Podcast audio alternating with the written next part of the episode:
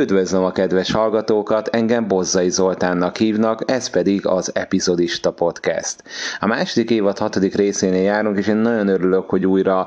fel tudok venni egy adást. De egyrészt volt, illetve részben még meg is van egy olyan jellegű betegség, hogy nem kötött engem ágyhoz, de nagyon kellemetlen, a hangszálaimra ment rá, folyamatos torokfájás, és inkább a hangomat megpróbáltam az iskolára,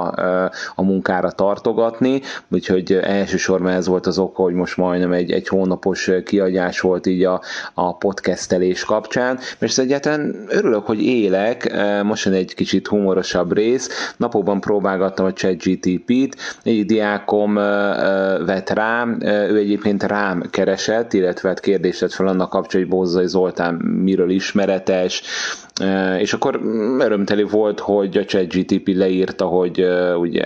írtam egy népírtás a 20. században című könyvet, mennyire sikeres lett, stb. stb. Hát, ezt örömmel olvas az ember. No, de, de, de aztán eljutottunk a fikcióhoz, amikor is azt olvastam, a ChatGTP-nek hála, hogy olyan szinten hivatkozássá váltam, hogy a Magyar Tudományos Akadémia doktorrá ami hát ugye most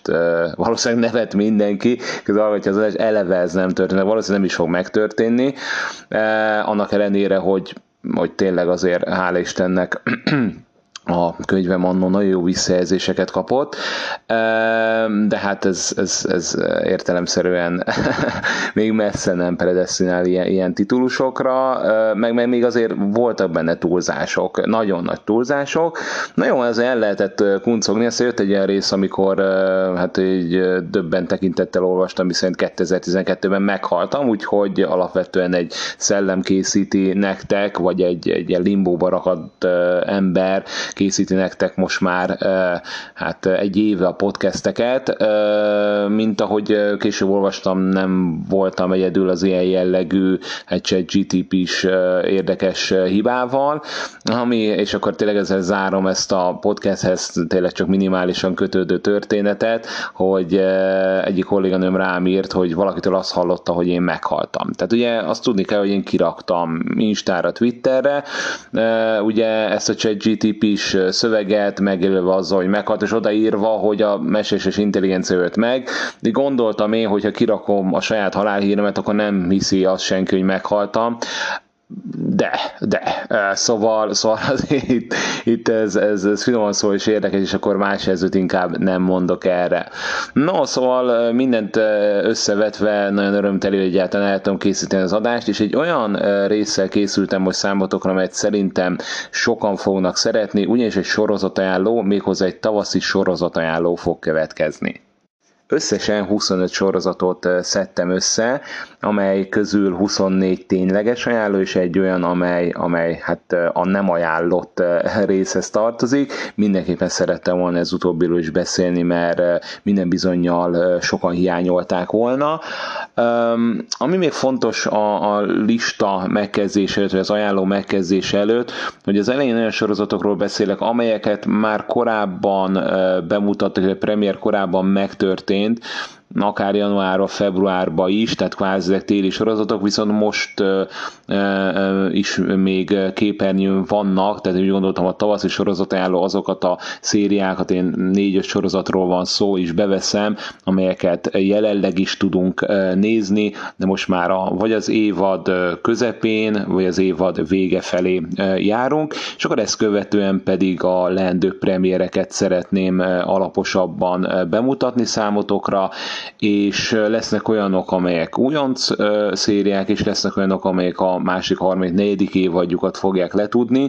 és azért is gondoltam arra, hogy mindenképpen érdemes egy ilyen tavaszi sorozatajánlót összeszedni, mert rengeteg olyan premier lesz a közel ugye, március-április hónap, tehát közel két hónap során, amire érdemes figyelni. Minden bizony lesznek közöttük csalódások, de lesznek olyanok, amelyek az évvégi listákon is szinte bizonyosan szerepelni fognak majd, és hát három, három olyan szériától is el fogunk búcsúzni a tavas során, ugye a Succession, a Barry, két HBO-s alkotás, valamint a Ted lesz az Apple TV Plus komédia, vagy inkább dramedie, amelyek, amelyek nagyon fognak nekünk hiányozni, és all-time listákon is minden bizonyal fogunk ezekkel a sorozatokkal találkozni. Konkrétan a Succession, Succession azért kicsit figyelve az ejtésre, ugye utódlás címen fut nem magyarul az elmúlt évek egyik, hanem a legjobb drámája, ugye Better Call Saul egyetemben, amely már leköszönt a tavalyi év során, tehát az elmúlt évek egyik legjobb sorozatától is búcsúzunk, és tulajdonképpen a Berry-re is igaz az utóbbi jelző. A Berry hát szitkomként indul, de hát de ez jelzőt most semmiképpen nem használom rá, maradjunk a Dramedy-nél, és a, és a Berry pedig ebben a műfajban alkotott egészen kiemelkedőt az elmúlt évek során. A Ted Lasso-t pedig azt gondolom, hogy ha nem is említhetjük mondjuk egy Barry vagy egy Succession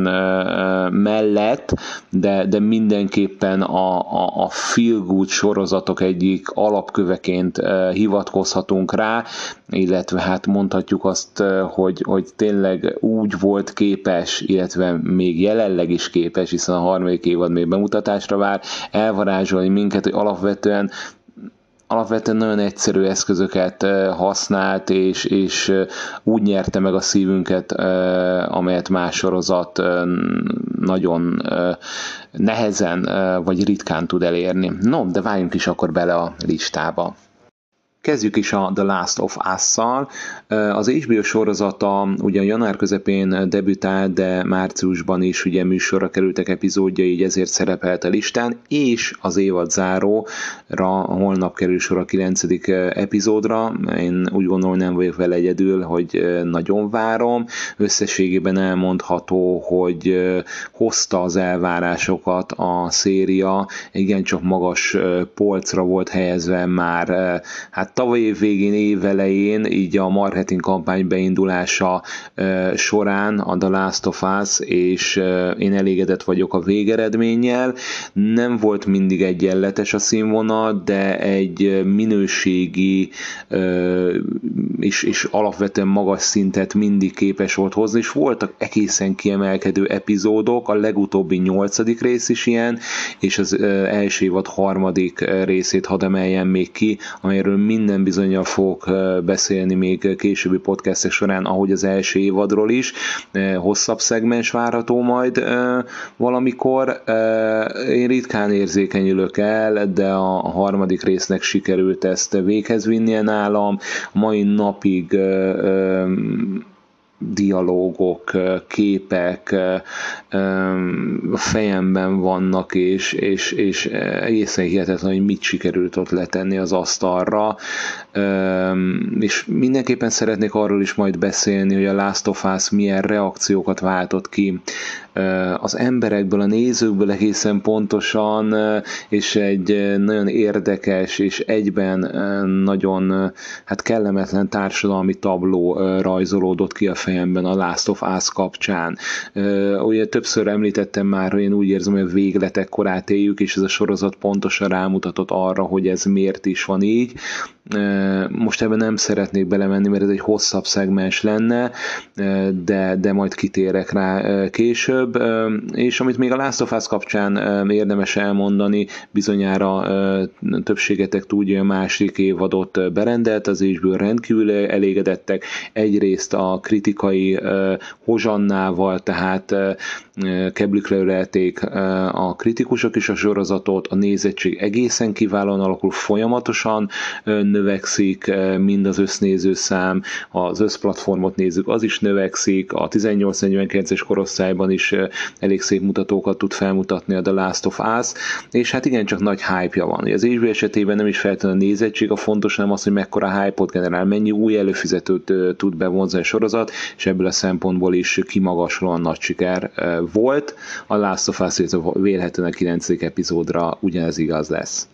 A következő sorozatunk már szintén debütált, a Star Trek Picardról van szó, és négy rész ment le az Amazon Prime videón, legalábbis itthon az Amazon Prime videón, ezért szeretném kiemelni, ugyanis Amerikában a Paramount Plus-on látható, ami alapvetően a Star Trek sorozatok anyacsatornája, de ugye Európában a Prime videónak értékesítették a vetítési jogokat, a Pikár esetében, úgyhogy itthon ez a szolgáltatón lehet nyomon követni, és érdemes, nagyon érdemes, nem gondoltam volna, hogy ezt fogom mondani, az első két évad, hát igencsak méretes csalódását követően. Minden adott volt ahhoz, hogy a, a New Generation-ös stáb, színészek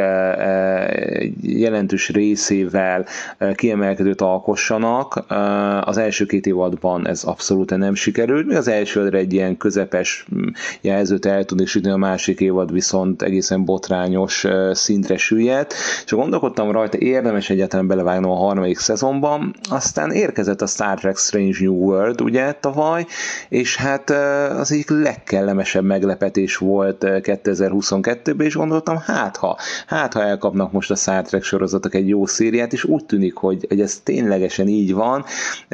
Hozzá kell tenni, egy új showrunner érkezett Terry Matalas személyében, aki legutóbb a MacGyveren dolgozott, ami hát finoman szóval se volt kiemelkedő, de hát úgy tűnik, hogy most jó az alapanyag is, és, és különösen öröm, hogy hogyan hozzák vissza az egykori New Generation-ös karaktereket, egyáltalán nem érződnek ezek sablonosnak, és, és egyelőre a sztori az, az magával ragadó, pillanatok alatt lemennek a közel egy órás epizódok, a külön ki kell emelni a technikai megvalósítást, tehát bizonyos értelemben mozifilm szintű eredményt tudnak produkálni, a Pikár esetében gyönyörűek a karaktermomentumok, él és lélegzik ez a sorozat, és, és mindeközben a, a minőségi dráma mögött, illetve mellett ott van az igencsak érdekfeszítő, izgalmas és fordulatokkal teli történet, illetve cselekmény is. Úgyhogy igen, igen, mint halljátok, egy kicsit én is meglepődtem most így, igaz a podcastben mondom a magamét, hogy mennyire, mennyire magával ragad egyelőre a, a harmadik befejező évad. Négy rész ment le, én, én, én mindig bennem van az aggódás, hogy, hogy, hogy jól kezd az évad, és majd csökken a színvonal, mert egyébként az első és a másik évad is egész korrektül kezdett, de, de nem ilyen kor, tehát, tehát korrektül. Tehát itt, itt most kimagasló minőségről beszélünk a Pikár esetében, én nagyon bízom, hogy tudják tartani a színvonalat, és akkor, akkor bizony minden hibáját kijavítja a Pikár. Tehát tudom, ez megint egy erős kijelentés, de, de akkor azt mondom, igen, az első, meg a második olyan volt, amilyen, de hogyha ezt a színvonalat képesek tartani, akkor a harmadik évad miatt megbocsátom az első kettőt is, de majd meglátjuk, visszatérünk erre. A következő sorozat a Party Down, a Party Down 2009-ben debütált, és most ért el a harmadik évadához, ugye ez egy kicsit furcsán hangzik, de sajnálatos módon az első két évadot követően kaszát kapott a Stars-tól, és sajnos itthon nem lehet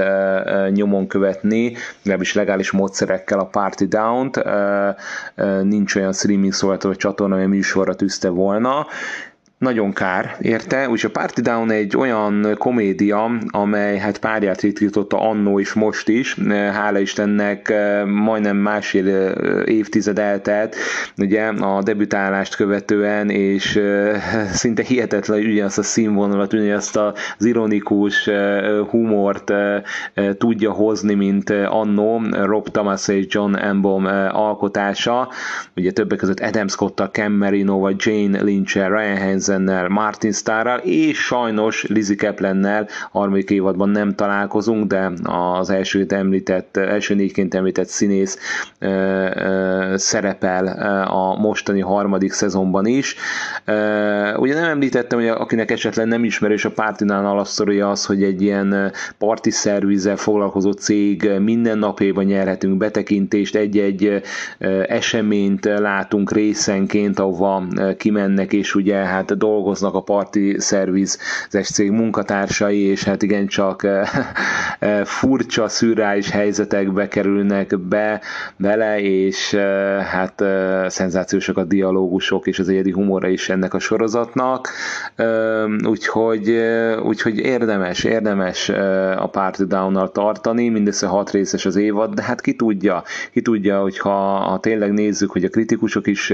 keblükre ölelték, reméljük a Starzon a a nézettség is jól fog alakulni, akkor talán folytatódhat a Party Down, és hát én csak azzal tudok búcsúzni, hát ideiglenes sorozattól a podcast erejéig, mert minden bizony a Party Downról is beszámolok később, hogy Are we having fun yet? Ugye ez a ikonikus Adam Scott féle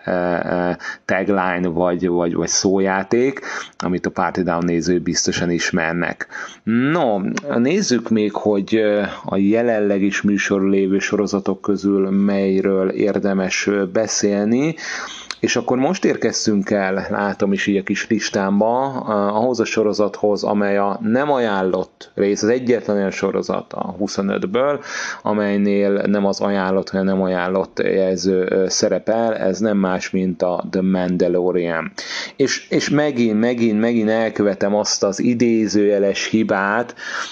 vagy butaságot, hogy egy olyan sorozatba állok e, bele, amely hát rendkívül népszerű, és rengetegen nézik és szeretik. Nem fogok nagyon rosszakat mondani a Mandalor- Mandalorianról, vagy Mandaloriról, hogy egy magyarosabban talán még azért egyszerűbb így kiejteni. Mert, mert nem arról van szó, hogy, hogy hatalmas minőségi visszaesés történt volna az első két évadot követően, egész egyszerűen talán én változtam, hogy az én jellegi hangulatomhoz nem illik a Mandalorian, ugyanaz a fajék egyszerűségű bugyuta sztori, ugyanaz a fanservice, most, most nálam ez, ez már nagyon-nagyon kevés. Tehát én az első epizódot néztem csak meg a harmadik szezonból, és igazán se eleje, se vége a, a, a történetnek, illetve cselekménynek. Nagyon, hát nem csak, hogy gyenge, hanem lusta ez az írás, amit John Favreau showrunner, illetve írótársi elkövetni, és azért az is sokat mondó, hogy amikor bejelentették a Succession utódlás című HBO sorozatnak a, a végét, a negyedik évad lesz utolsó, másnap kérdezte meg John Favreau, hogy a The Mandalorian esetében van-e esetleg ilyen céldátum, hogy mikor fejeződik be a sorozat, és még a Succession esetében a készítő Jesse Armstrong elmondta, hogy úgy érzi, a karakter és történet szempontjából most kell befejezni, mert különben túlhúzza a sorozatot. John Favreau azt mondta, hogy hát a mandalorian nincs ilyen. El se gondolkodott azon, hogy befejezze, vagy mi lehet, mi lehet céldátum, és ez, ez annyira, annyira jól megmutatja a kontrasztot, illetve azt is, a Mandalorian, tehát ez a, de tényleg elnézést ismételten ezt jelzőt, az a fajék egyszerűséggel, és küldetés, a melléküldetésnek a melléküldetése, mert még annak a melléküldetés, se egyszerűen, egyszerűen olyan gyengusz a forgatókönyv, annyira, annyira gyerekes már, hogy, hogy tényleg ilyen abszolút ilyen, ilyen vasárnapi matiné jellege van, úgyhogy, úgyhogy nálam itt fejeződve a Mandalorian, viszont tudom, hogy, hogy sokan szeretik, abszolút érthető, én, én tényleg egy guilty pleasure kategória bele tudnám pakolni, úgymond, tehát, hogy annak esetleg jó lehetne, nálam is, de most, de most tényleg egy olyan korszakomban vagyok, amikor, amikor azt a fél órát is sajnálom rá. No, de menjünk is tovább a, a tényleges ajánlásokra, és következzen a Perry Mason, egy HBO-s sorozat, ugye Earl Stanley Gardner könyveit dolgozzák fel, amelyben ugye Perry Mason egy ügyvéd szerepében tetszeleg, miközben azért a nyomozás is igencsak hangsúlyos, mind a könyvben, mind a sorozatban. A Perry Mason március 6-án debütált, és új showrunnereket kapott a sorozat, Jack Emil és Michael Begler viszik tovább ezt a szériát, akik a The Knick, Steven Soderberg igencsak egyedi kórházas sorozatát is egyengették, illetve készítették. Ez mindenképpen jó hír, hiszen az előzetes kritikák alapján a Perry Mason második évad a szintet ugrott. Az első évadot epizódot is én alapvetően szerettem, de lehetett érezni, hogy még bőven van potenciál a, a történetben, illetve a karakterekben, úgyhogy ez jó hír, hogy, hogy képesek voltak még magasabbra helyezni ezt a bizonyos polcot. Matthew Rice továbbra is remek, az első rész alapján pedig hát nagy következtetéseket még nem lehet levonni, megágyaztak a későbbi konfliktusoknak, úgyhogy bízunk benne, hogy, hogy a kritikusok, amerikai kritikusok véleménye az, az valóban helytálló. Ha esetleg nem kezdtetek még bele, akkor az HBO-n, illetve már az HBO Max-en ugye megtaláljátok az első évadot, érdemes belevágni. És még egy sorozat maradt hátra, amelynek már túl vagyunk a bemutatóján, de mégis ugye tavaszinak számít. Ez pedig nem más, mint a School Spirits, szép alliterációs címmel rendelkezik, a Paramount Plus új sorozatáról van szó, Peyton List főszereplésével. Képregény alapján készült, és hogyha körbe kellene írni, hogy mi a műfaja, akkor alapvetően egy ilyen ifjúsági természet fölötti tematikával bír. Egy tinédzsert ismerhetünk meg, aki a halálát követően tulajdonképpen ilyen limbóba kerül, tehát a mennyországba még pontosan nem jut el, eh, hanem, hanem egy ilyen köztes eh, helyzetbe idézőjeles élethelyzetbe találja magát, de nincs ezzel egyedül, ugyanis a diáktársai is rejtésen eltűntek, és emiatt hát elkezd kvázi ilyen szellemként, mondhatjuk talán ezt nyomozni.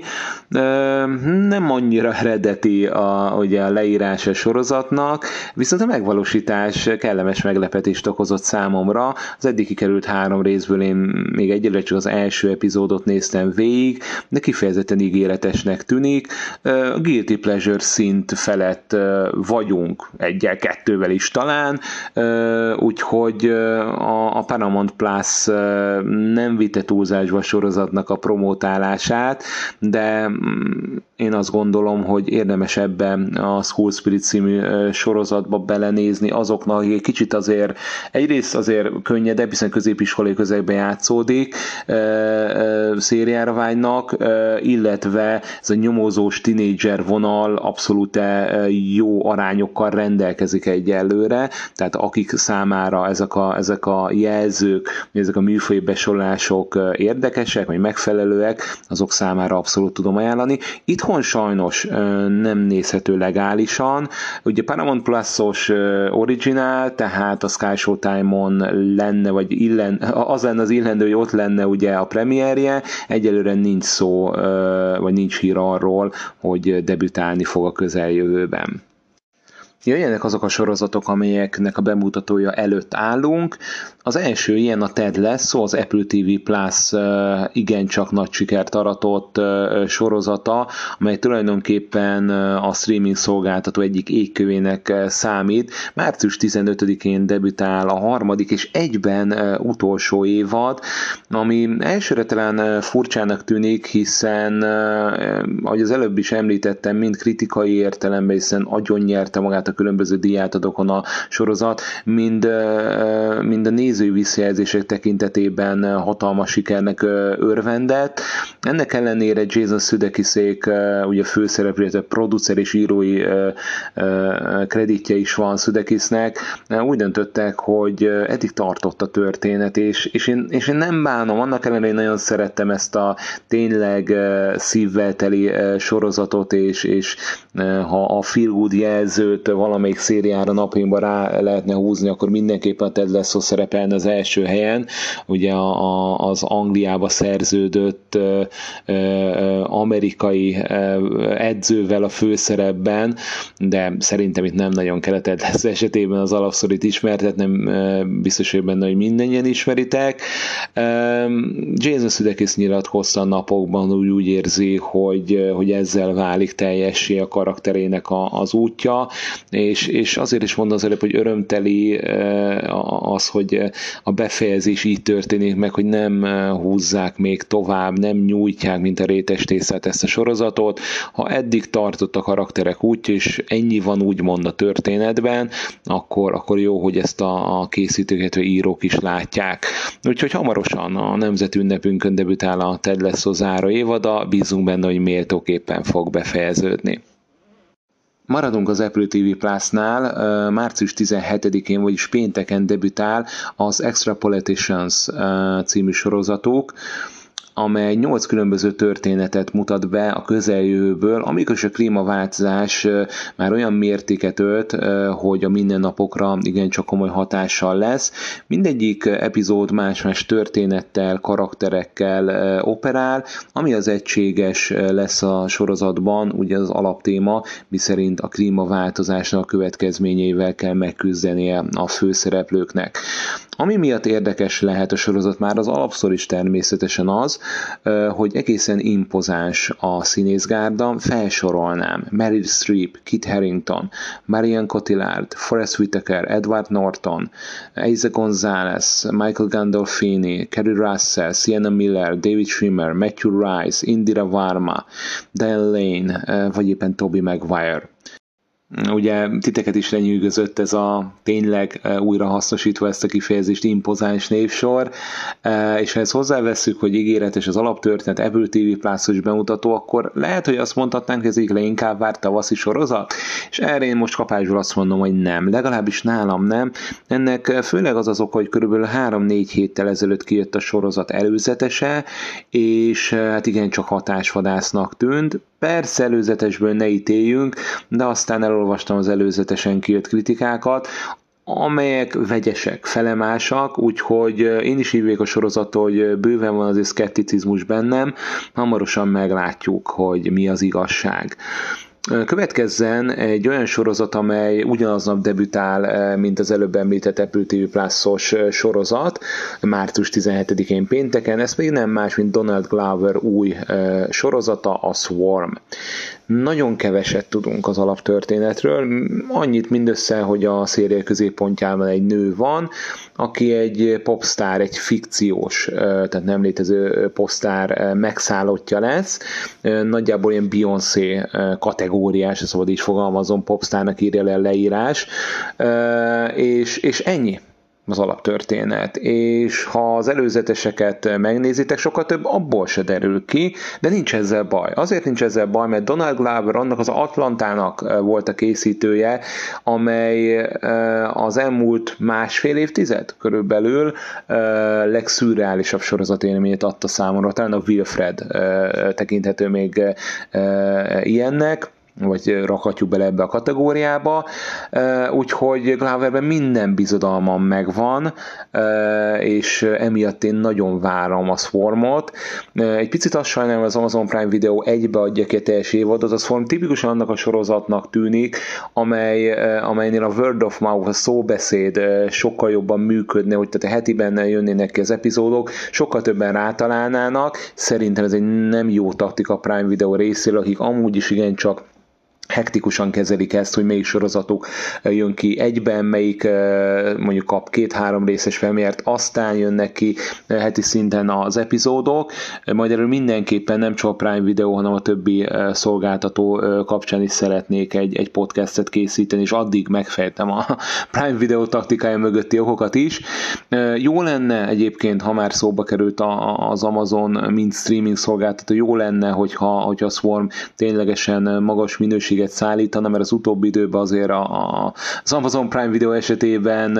hát bőven voltak csalódások, a legutóbbi premierjük a Daisy Jones and the Six volt, ugye egy fikciós 70-es évbeli rock zenekarnak az életét mutatta, vagy mutatja be, hiszen hetiben megy a sorozat, amely, amely számomra hatalmas csalódásnak bizonyult, úgyhogy bízunk benne, hogy a Swarm javít majd ezen a mérlegem jöjjön most egy EMC sorozat, és itt egy pillanatra meg is állnék, ugyanis az EMC egy igencsak nagy múltra visszatekinthető csatorna,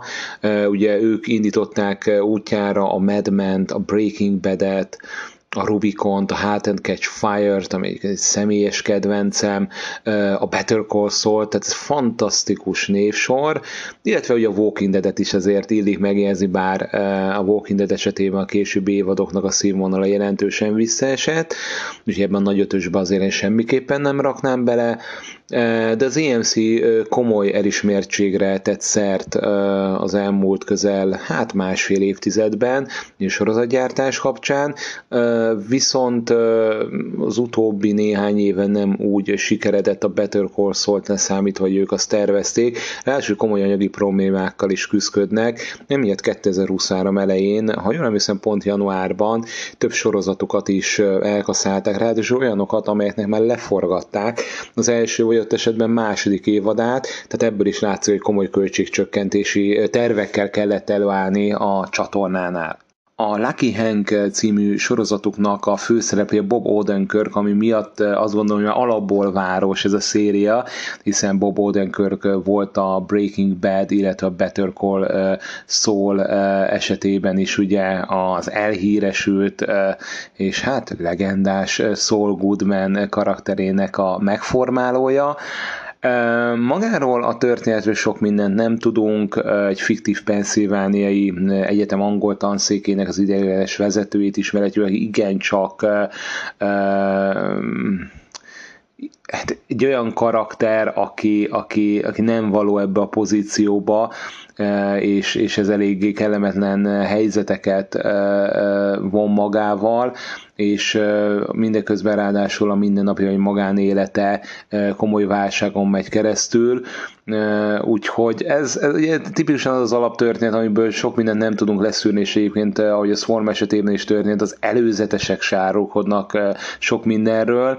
úgyhogy meg kell várnunk a március 19-i bemutatót, hogy meglássuk azt, hogy mennyire is sikerült jól a Lucky Hank. Én azt mondom, hogy Bob Odenkirk miatt mindenképpen érdemes egy próbát tenni vele. Folytassuk egy Netflixes sorozattal, és végre Netflixeljük hozzá, ugyanis a Netflix még nem szerepelt a, a mai listában, de ennek is eljött az ideje. Ez a sorozat pedig nem más, hogy általuk kerül bemutatásra, mint a The Night Agent, március 23-án debütál a Netflixen. Ha a történetet nézzük, akkor azt lehet elmondani, hogy az akciótriller középpontjában egy alacsony rangú FBI ügynök van, aki a fejéráz egyik eldugott alaksorában egy telefon mellett dolgozik, de ez a telefon sosem csörren meg, és jön a hihetetlen fordulat, némi iróniával átitatva, egyszer csak megcsörren, és innentől ez egy veszélyes összeesküvésbe kerül a főszereplőnk, és ez egészen az elnök irodáig vezet. Nem éppen a legeredetibb sztori, amit valaha olvastam, vagy hallottam, de nincs ezzel baj, ettől még lehet egy minőségi kommerszet készíteni, amiért van bizodalmam a sorozatban, az nem más, mint a készítő Sean Ryan. Ryan volt a showrunnere a The Shieldnek, amely 2002 és 2008 között futott az FX-en. Már meséltem erről, vagy beszéltem erről a sorozatról az FX-es podcast epizódban. Minden idők egyik legjobb sorozata, és egyértelmű a, a sorozatok panteonjának egyik égköve, hogy ilyen nagyon, hát már szentimentális jelzővel éljek, de kvázi ilyen másodkészítő, másod során erre volt Ryan a Terrier című FX-es alkotás, ami szintén egészen kiváló. Ezt követően azonban átigazolt országos csatornákra, és itt már nagyon csak, nagy, nagy, igen csak, két szót már összemondtam, elnézést, igen csak felemás uh, színvonalú produkciók voltak jellemzőek Ryanre, például a Chicago Code, a Timeless vagy a SWAT, Úgyhogy, úgyhogy azért egy pici fész van bennem, de abban bízok, hogy Ryan a Netflixnél hasonlóképp szabad kezet kap, mint az FX esetében történt, és ez a végeredmény is meglátszik. Eleve nem Shield vagy Terrier szintet várok, ez teljesen irreális lenne, de ugye az elején is említettem, egy kis minőségi commerce az, az mindig jól jön, főleg a nehezebb napokon, tehát én is tudom magamról, hogy mondjuk van egy börtönös napom, napi 12 órát dolgozom, ugye a, a suli, és utána még a börtönös tanítás, hát utána lehet, hogy még inkább egy night agentet ö, tolnék be, hogy ilyen agykikapcsolás szinten, tehát vannak ilyen napok, amikor az ember egy, egy ilyen kicsit ilyen kommerszebb szórakozásra vágyik. Viszont amikor nem ilyenre vágyik, hanem igazi minőségi drámára, akkor a Succession is lehet fordulni. Ugye a Succession negyedik évada március 26-án kerül bemutatásra az HBO-n, és a sorozat esetében hát mindenképpen meg kell tenni azt a jelzőt, hogy az elmúlt évek legjobb drámája Better Call Saul mellett, és ez a listán nálam hát nem kétsés, hogy leginkább várt sorozat valahol sajnálom, valahol pedig örülök neki, hogy befejeződik a negyedik évad. De sajnálom, mert nézném tovább a Roy családnak a kálváriáját, miközben örülök is neki, mégpedig azért, mert Jesse Armstrong a készítő a New Yorker adott interjújában elmondta, hogy, hogy úgy érzi az út végére ért, úgy érzi a karakterek is, karakterek is befejeződött a, a pályafutás, vagy legalábbis a sorozatbeli pályafutása, és, és most ugye nyugodt szívvel elengedni a szériát, mert különben túlhúzná, és nagyon örömteli azt látni, hogy akár az HBO, vagy az előbb említett Apple TV Plus-os Ted Lasso esetében. Azt mondja a csatorna, hogy rendben van, a készítőre hagyatkozok, a készítő azt mondja, hogy most itt megállunk, itt befejezik a sorozat, akkor én egyetértek vele. És azért fontos ez, mert persze most el lehetne polemizálni, hogy Successionnek milyen volt a nézettsége, vagy akár a Barry esetében, mert szintén igaz, hogy idén tavasszal fejeződik be a pályafutás, és a készítő döntött így,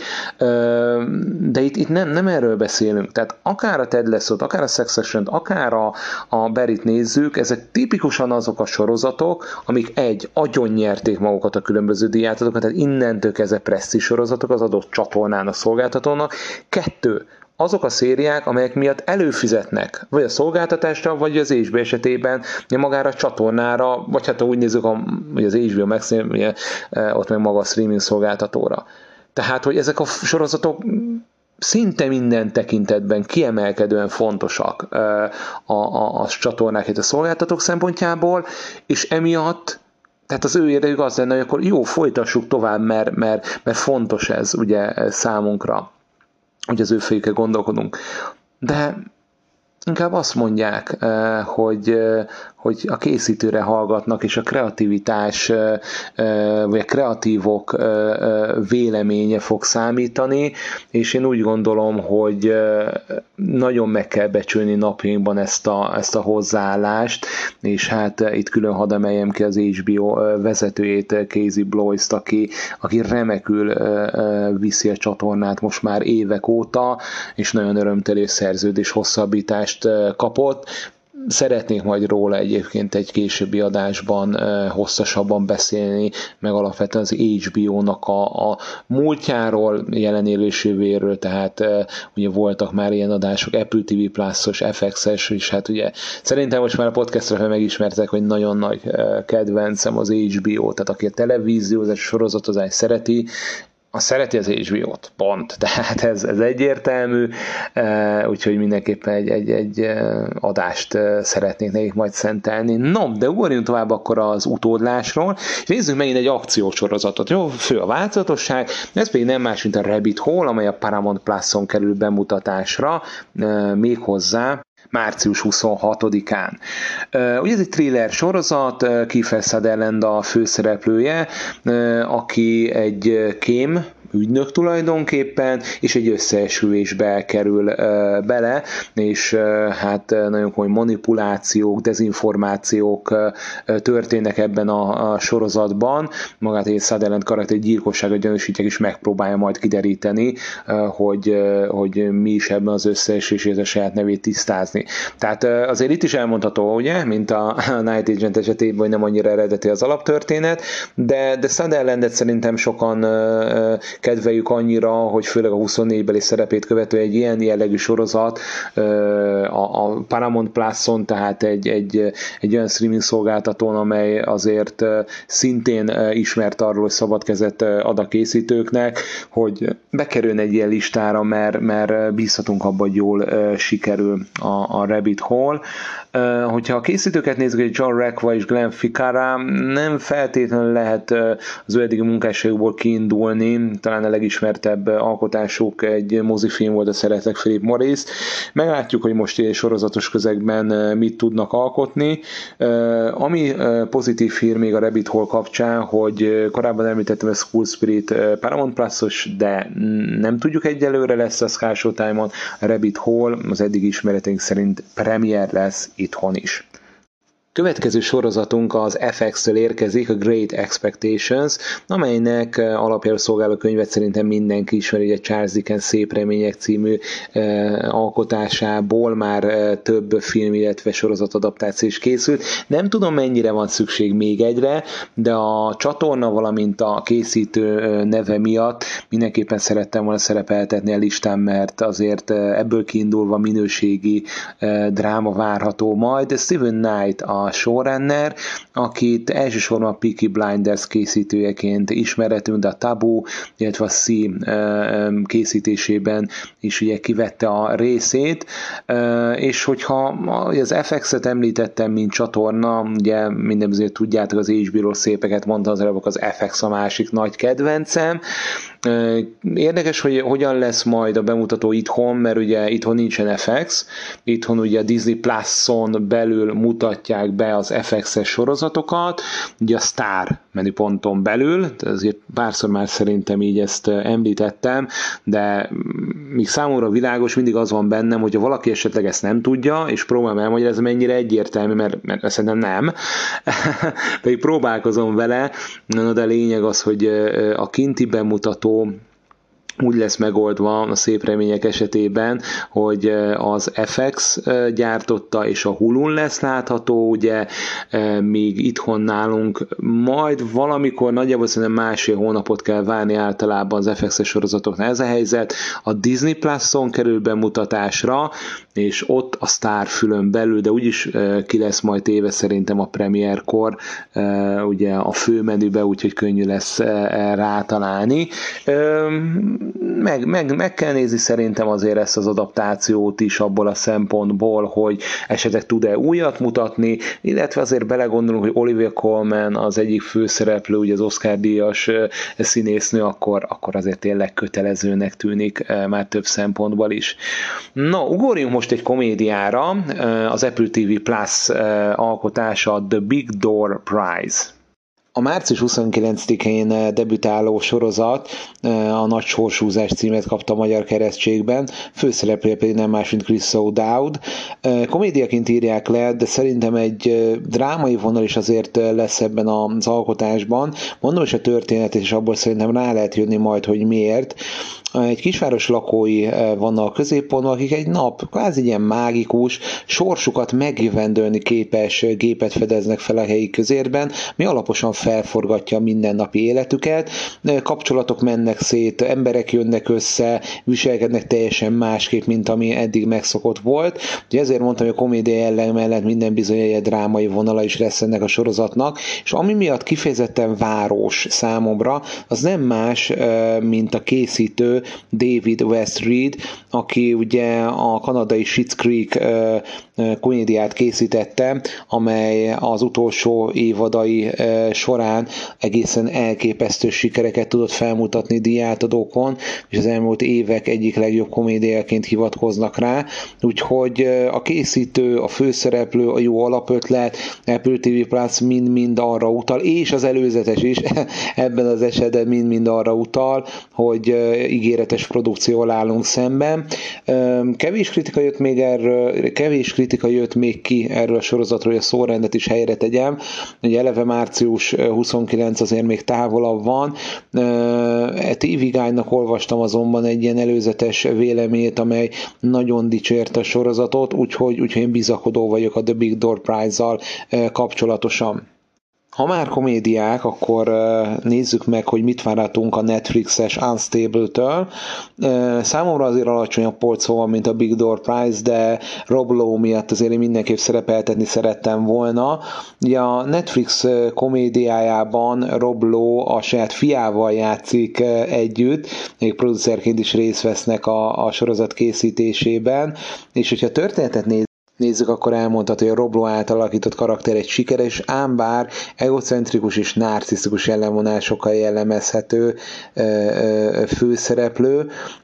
aki a sikeres cégéhez felveszi a félénk visszahúzódó fiát, és ez ugye rengeteg helyzet komikumot fog majd eredményezni, úgyhogy kíváncsiak vagyunk, szerintem többes számban mondhatom az Unstable-re, reméljük, hogy egy kellemes szórakozásban lesz részünk majd a Netflix Netflixnek köszönhetően. Következő egy olyan sorozat, amelynek elvileg szintén márciusban kellene debütálnia, ez a The White House Plumbers, az HBO 5 részes minisorozata, azonban még nem közölte az HBO, hogy pontosan mikor is debütál, ez azért igencsak furcsa. Korábban még tavaly sajtóközleményben kiadták, hogy márciusban fog debütálni a sorozatuk. Azóta azonban elég nagy a csönd a White House Prumblers kapcsán, úgyhogy lehet, hogy ezt későbbre fogják tolni. A jelenlegi hivatalos az 2023 március, azért az valószínű, hogy mindenképpen tavasszal be lesz mutatva, hogy listában szerepelnie kell, és azért is kell, három okom is van rá, mert először elmondom a szereplőket, Woody Harrelson, Justin Theroux, Domhnall Gleason, Lena Headey és Keanu Shipka, igen csak meggyőző. A történet szerint pedig E. Edward, E. Howard Hunt elnézést és G. Gordon Libby történetét láthatjuk majd, akik ugye a Watergate szállodában történt lehallgatásnak voltak a kiötlői, és ezáltal nagy szerepet játszottak Nixon elnöknek a, hát a bukásában, illetve lemondásában. Ugye rengeteg filmet kaptunk már a Nixon adminisztráció kapcsán, és a sorozatot is, ezúttal azonban a VIP, vagyis az alelnöknek a, az alkotói nyúltak a téma, az többek között David Mendel, és hát bízhatunk benne, hogy hasonlóan a VIP-hez ilyen kínos helyzetek és párbeszédek, maró humort kapunk, valamint ugye e, komoly e, politikai szatírát, és hogy ez megvalósul, akkor a White House Plumbers 2023 egyik legjobb sorozata is lehet szerintem, de mindenképpen kötelező program lesz majd, vélhetően márciusban, de biztosan tavasszal. Ugorjunk egy musicalre, és akkor szerintem erre sokan felkaptátok a fejeteket, viszonylag ritka a, a tévén vagy sorozatos közegben musicalt, a Smigedon Apple TV Plus-os sorozat jut az eszembe, amiket szintén tavasszal fog folytatódni a másik évad, de nálam nem került fel a listára, felkerülhetett volna egyébként, az első évad valahol közepén abba hagytam, nem feltétlenül azért, mert rossz lett volna, ugye az alapszituáción egy picit ott ráuntam, de hát egy, egy rendkívül különleges és egyedi sorozatról van szó a Smigedon esetében, tehát a musicales betéteket olyan közegbe helyezik, amelyek, amelyek tényleg a valóságtól nagyon elrugaszkodnak, úgyhogy, úgyhogy semmiképpen sem akarom negatívan jellemezni Smigedont. Nagyon szeretem az ilyen egyéni próbálkozásokat, állam végül is nem élte túl az első évadot. Na, de nézzük akkor a, ezt az új musicalt, amely viszont ugye Paramount Plus-os és április 6-án lesz a bemutatója, a címe pedig ismerősen csenket, legalábbis az eleje, Grease, Rise of the Pink Ladies. Tulajdonképpen megkapjuk az 1978-as Grease John Travolta film előzményét, és 1954-ben fog a történet játszódni, konkrétan négy évvel a Grease története előtt felemás, felemásak az érzéseim, alapvetően musical műfajt én annyira nem szeretem, nem is feltétlenül rajongok azért az ötletért, hogy a Grizznek még egy előzményt is megnézzem, ez egy elég, elég egyetlen mondat volt, de ez, ez igazság, is én így gondolom. Viszont az előzetes egészen hangulatosra sikeredett, meglepődtem rajta, kellemesen, és én minden, minden bizonyal, vagy is biztosan be fogom próbálni, szerintem ti is tegyetek majd így vele. Kérdés az, hogy itthon látható-e, ugye Paramount Plus, hát elvi Sky Showtime-os, meglátjuk majd, hogy ez, ez itthon is premier lesz-e, illetve egy időben, egy próbát mindenképpen megér, úgy gondolom jöjjön az újabb HBO-s, hát klasszikus, vagy sorozatos, panteonos, hú, ebben az adásban mennyi ilyen nagy jelzőt használok, de azt gondolom, hogy az említett sorozatok mind megérdemelték eddig, és a Barry is megérdemli, ugye április 16-án fog visszatérni, az utolsó negyedik évadára 8 részt fogunk kapni, ugye Bill Hader Emmy díjat is kapott már ezért a, a sorozatért, íróként, rendező rendezőként is részt vesz ebben a sötét humorú, hát komédiának én már nem nevezni, sötét humorú sorozatban maradjunk ennyiben, és Bill Hader hasonlóan egyébként a Succession esetében, hogy ott Armstrong, Jesse Armstrong jelentette be a sorozatkészítő egy interjúban, Bill Hader is egy interjú keretén belül számolt be arról, hogy befejeződik a, a Barry pályafutása, sokat meglepett ez, mert benne volt a pakliban egy, egy, ötödik, hatodik évad is készülhet, azonban a Héder szerint a karaktere a, megint ugye ezzel jövök az út végére ért. Az előzetes alapján Barry egyébként börtönbe fog kerülni, és hát a többi karaktert pedig ugye láthatjuk majd a kinti világban. Érdekes és új alapfelállást kapunk. A Beri évadra évadra egyre jobb lett, egyre magasabb szintet hozott. Ha még sikerül úgymond topolni a harmadik évadot is, akkor minden bizonyal az év egyik legkiemelkedőbb sorozatát fogjuk megkapni. A következő sorozat ismertetés előtt csak annyit mondok, hogy Damon Lindelof és akkor itt abba is hagyom, jó? Tehát, hogy, hogy ez az a név, amelyel szerintem nekem és sok sorozatra vannak bármit el lehet adni. Damon Lindelof, a Lost, a Leftovers, a Watchmen készítőjeként három alapművet és tényleg megint itt lehetne ugye oltámos listákon, oltámos listákról beszél, három alapművet tett le az asztalra, hogy bármit Lindelof készít, én, én vevő vagyok rá. A mostani új sorozata Mrs. Davis április 20-án kerül majd bemutatásra a Peacockon. Ugye a Peacock az a streaming szolgáltató, ami az elmúlt években viszonylag kevés és emellett minimális hype generálós originál mutatott be idén, idén uh, ugrottak egy nagyobbat, úgymond, ugye a Poker Face elég komoly sikert aratott, uh, és uh, egyébként jóval hype kint a Poker Face, mint itthon, persze lehet az egyik ok az is, hogy a kedves Sky Showtime úgy döntött, hogy egyelőre nem hozzá el kis hazánkba, teljesen érthetetlen módon. Na de nézzük akkor a Mrs. Davis, hiszen mégis egy Lindelof sorozatról van szó, és ez a kötelező kategória, mint ahogy említettem. Az alaptörténet igen csak furcsa. A hit és a technológia epikus harcát mutatja majd be a Mrs. Davis, amiben egy apáca a világ legerősebb mesterséges intelligenciája ellen száll harcba. Na látjátok, egy keretes szerkezet lesz még ebbe az adásba, a ChatGTP után ismét a mesterséges intelligencia, de hát itt is sokkal magasabb szinten van természetesen természetesen. Um, Ennyit tudunk az alaptörténetről, néhány kép kiszivárgott, kiszivárgott egy előzetes is, teljesen semmit mondó volt, úgyhogy, úgyhogy sok a kérdője, szerintem április 20-ig még biztosan kapunk előzetes vagy előzeteseket. Én továbbra is azt mondom, hogy Damon Lindelof miatt a Mrs. Davis aznapi bepróbálás lesz, nagyok az elvárásaim, és, és őszintén szóval nem zavar az, hogy ilyen minimális az előzetes tudáson sorozattal kapcsolatban, biztos, hogy Lindelof eh, képes lesz eh, majd eh, meglepni minket. Én a főszereplők közül Betty Gilpint lehet kiemelni, Jake McDormand, Marco Martindale, Ben Chaplin, David Arquette, tehát ilyen szempontból is azt gondolom, hogy, hogy ígéretesnek tűnik a Mrs. Davis. Az, hogy itthon lesz a Sky Showtime-on, egyelőre nem tudom. A következő sorozat a Citadel, amely az Amazon Prime videóalkotása, és hát egy igen,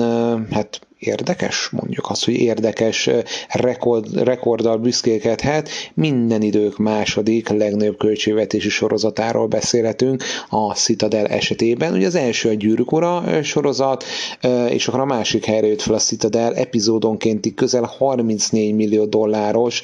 költségvetéssel. A Citadel egy globális méretű kémsorozatnak ígérkezik, és az előzetese is megérkezett. Hát valóban lehet látni az elköltött összeget, ugye eredetileg 160 milliós költségvetéssel bírt, de rengeteg színfalak mögötti probléma volt a sorozattal, Covid miatti leállások, készítők miatti belharc, és teljesen újra is forgattak bizonyos jeleneteket, sőt elég sok jelenetet. Végül a Russo testvéreknek az utolsó vágás hatása volt az, amely megmaradt, ugye a Russo testvérek, eh, hát elsősorban két bosszáló filmek eh, kapcsán lehetnek eh, ismerős, amik remekül sikerültek, és nem szabad elfelejteni, hogy azóta a Russo testvérek szürkembert rendeztek, meg Sherrit, amik hát finoman szólva se sikerettek, igen, csak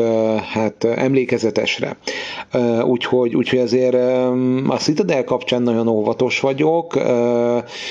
a készítők miatt, ahogy az előbb említett, említettem, akkor a, a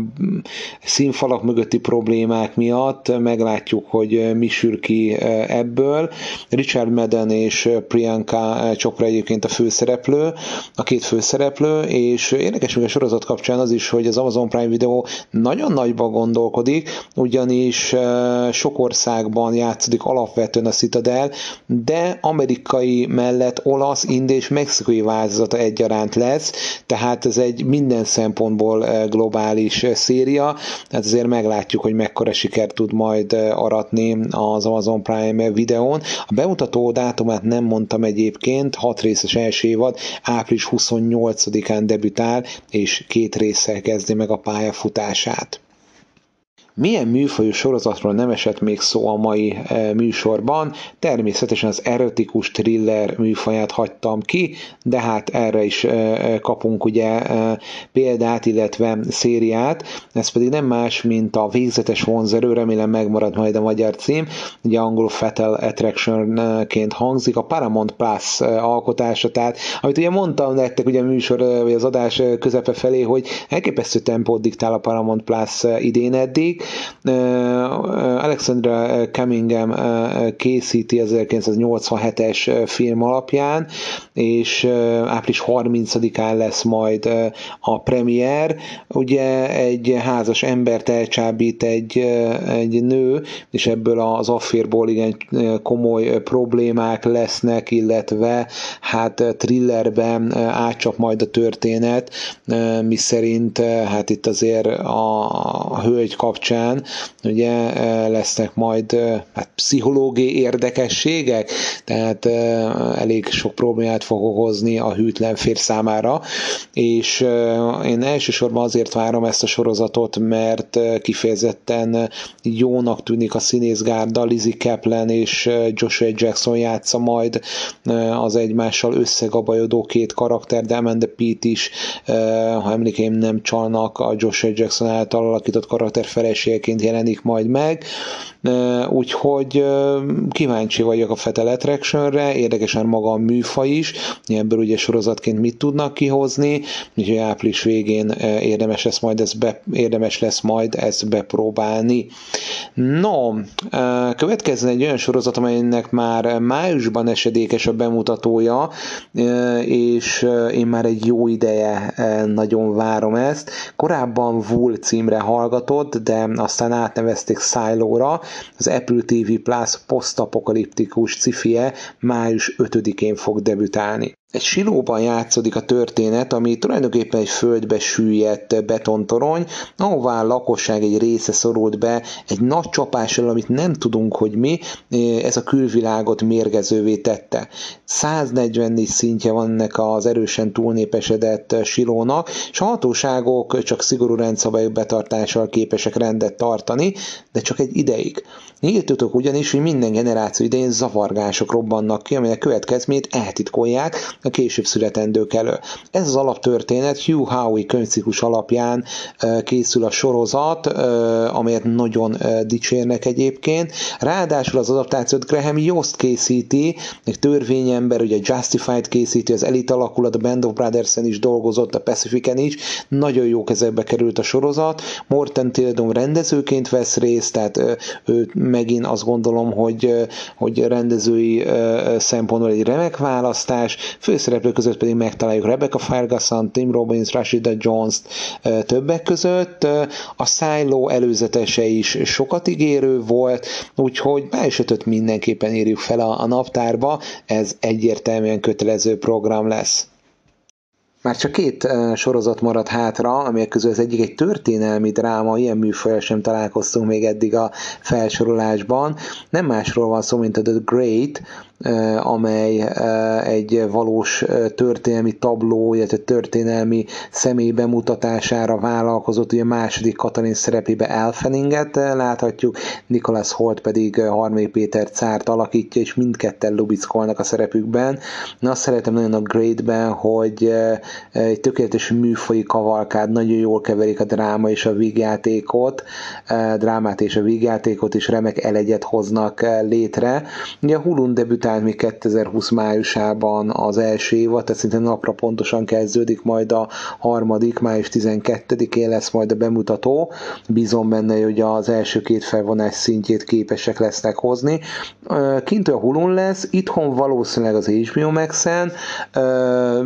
meglátjuk, majd ezt szerintem a következő biztosan kiderül, a licenszerződés még éle, mert ugye alapvetően, hogy a Hulu sorozat, akkor itt a Disney Plus-on kellene lennie, de ugye korábban már licenszerződés keretén belül a Great-et ugye eladta a, a Hulu, illetve a Disney, mm, meglátjuk, meglátjuk, az biztos, hogy itthon tudjuk majd legálisan nézni a The Great-et. Az utolsó sorozat, amelyről szeretnék egy picit beszélni, az nem más, mint a Secret Invasion, vagyis a titkos invázió. Felemás érzéseim vannak a sorozattal kapcsolatban.